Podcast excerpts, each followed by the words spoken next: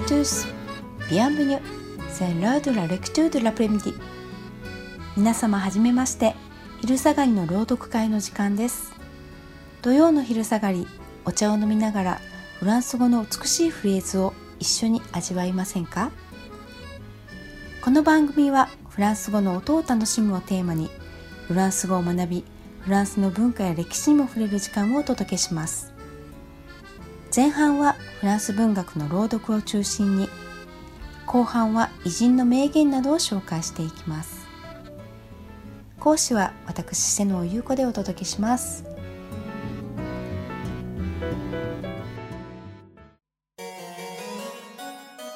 第1回目は星の王子様。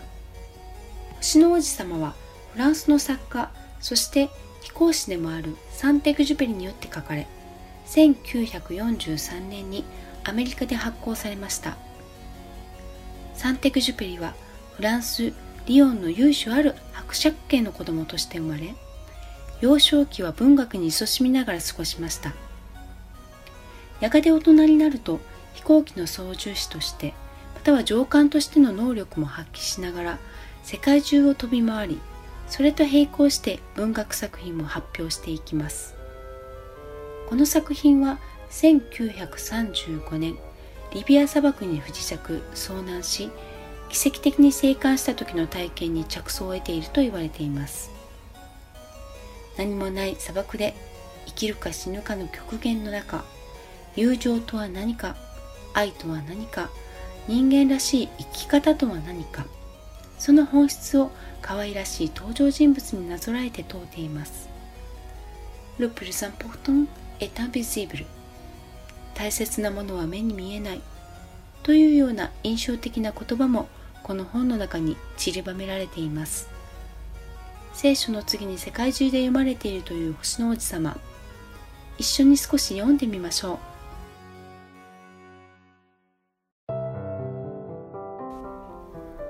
本日はその中から第21章をご紹介します。狐、ル・フナ。ーと出会うシーンです。朗読は東京でフランス語教室をしているサボア出身のアレックスさんです。Chapitre 21 C'est alors qu'apparut le renard. Bonjour, dit le renard. Bonjour, répondit poliment le petit prince, qui se retourna mais ne vit rien. Je suis là, dit la voix, sous le pommier. Qui es-tu Dit le petit prince. Tu es bien joli. Je suis un renard, dit le renard. Viens jouer avec moi, lui proposa le petit prince. Je suis tellement triste. Je ne puis pas jouer avec toi, dit le renard. Je ne suis pas apprivoisé. Ah, pardon, fit le petit prince.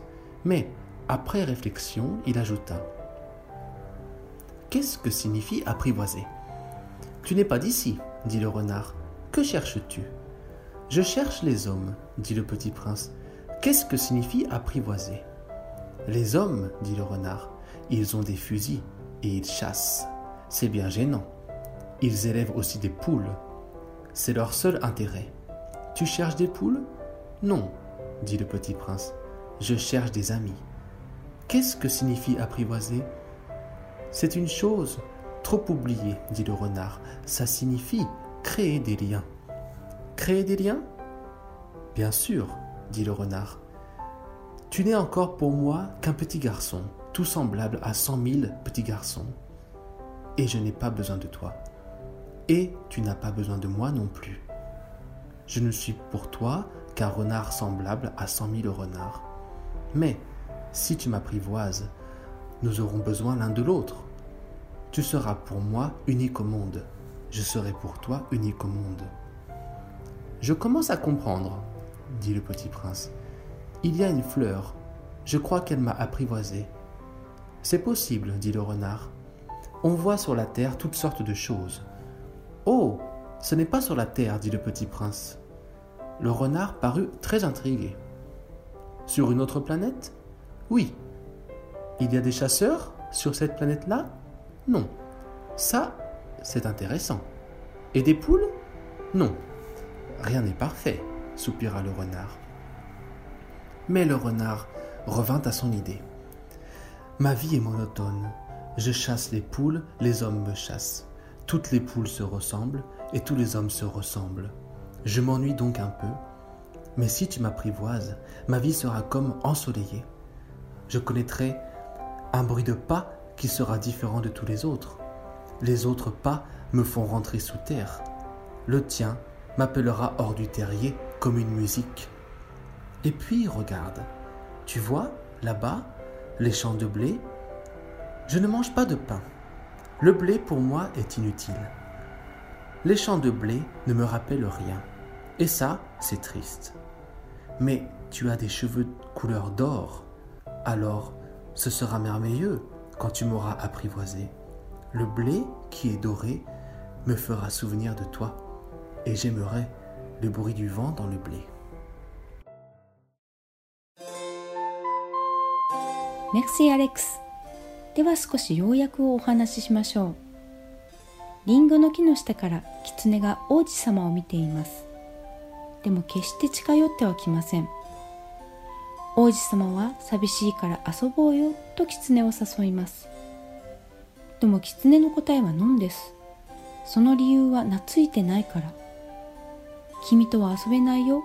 まだ懐いてないから。でも懐いたらお互いが必要になるよ。お互いに世界で唯一の存在になる。と言います。例えば僕はパンを食べないから。小麦は必要ないし。小麦畑を見ても何も思い出さない。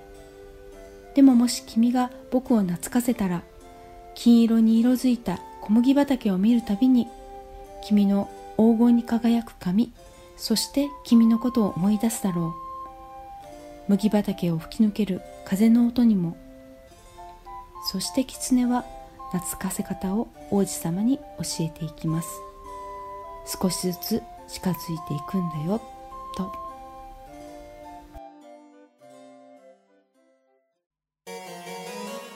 それではここでフランス語のワンポイントレッスンです。この章で狐はアプリボーゼという言葉をよく使います。王子様もケスクシニフィどういうみんなの？と問うていますね。すると狐はフランス語でクレーデリアン関係を築くことだよと言っています。日本語の辞書を見ると飼いならすとか懐かせるなど随分上から目線の言葉だなと感じませんかそれではアプリバーゼという言葉が実際どういうふうに使われているのかアレックスさんに聞いてみましょうアレックス Pour les Japonais, quand on utilise le mot apprivoiser, ça semble un peu hautain. On pense que ce mot est plutôt utilisé pour les animaux. Mais qu'en penses-tu Est-ce que ce mot est positif ou négatif pour les Français Alors, mon père dit souvent pour plaisanter, avec le temps, j'ai appris à apprivoiser ta mère. Au début, c'était un peu difficile, car ta mère a un caractère très fort, ne montre pas ses sentiments et est très pudique. Donc euh, un peu comme un animal sauvage. Ce type de personne peut faire peur au début, si on n'est pas habitué. Ma mère est d'origine sicilienne et elle ne montre pas ses sentiments facilement. Ne dit pas, par exemple, je t'aime, etc. Mais mon père a accepté ma mère comme ça, donc on peut utiliser apprivoiser pour les humains, comme un lion ou un tigre avec lequel on a réussi à vivre ensemble. Mais bien sûr, c'est seulement pour plaisanter. はい、アレックスのお父様はよく冗談でこう言っていたそうです 時間とともに君のお母さんの懐かせ方を覚えたんだよ。最初の頃はとても難しかった。なぜなら彼女はとても強い性格で感情を表に出さないしとても恥ずかしがり屋だった。だから少し野生動物みたいだったんだ。このタイプの人は慣れていないと周りから最初は怖がられるかもしれないですね。どうやらアレックスのお母様はシチリア島出身で感情をそう簡単には見せない方だったみたいでジュテーム愛しているとも言わなかったみたいです。しかし彼のお父様はそういうお母様を受け入れました。だからこういう感じでライオンやトラと一緒に生活するように人間にも使えるそうです。ただしこれは冗談で人に使っているだけでやはり動物に使う方が自然だそうです。このアプリボアゼの使い方はこの本が書かれた昔と今とでは少し意味合いが違うかもしれません。星の王子様いかがでしたでしょうか？印象的だったのは小麦畑のシーンです。出会いが物事の見え方を変えてくれるのだなと思いました。まだ読んでない方はぜひ日本語でもフランス語でも読んでみてください。読んだことある方も読むたびに新しい発見や驚きがあるかもしれませんね。続きましてラシタション名言のコーナーです。アレックスさんに選んでもらいました。Qu'est-ce que tu as choisi aujourd'hui? J'ai choisi la citation de Saint-Exupéry. Est-ce que tu peux la lire, s'il te plaît Oui. Aimer, ce n'est pas se regarder l'un l'autre, c'est regarder ensemble dans la même direction. これも実はサンテグジュペリの言葉です。愛するとは互いに見つめ合うことではなく、同じ方向を見ること。それでは、どうしてこれを選んだか聞いてみましょう。Pourquoi tu as choisi Alors, j'aime beaucoup cette citation parce qu'elle est très profonde. Dans les moments difficiles, il faut s'entraider. Il ne faut pas que les projets du couple divergent trop, d'où l'importance de regarder ensemble dans la même direction. D'accord. この言葉はとても心に響いたそうです。大切な人とは困難な時こそ同じ方向を向いてお互いに助け合うべきだということですね。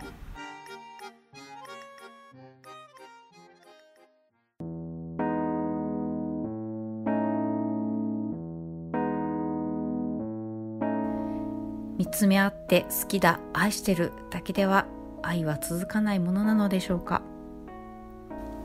ではこれで昼下がりの朗読会お時間です。次回朗読コーナーは星の王子様。そしてインタビューのコーナーでアレックスさんの出身フランス南東部サボア地方についてお話を聞いていきましょう。お楽しみに。お相手はアレックスと優子でした皆様素敵な昼下がりをお過ごしください。Au revoir, à bientôt. Bon après-midi.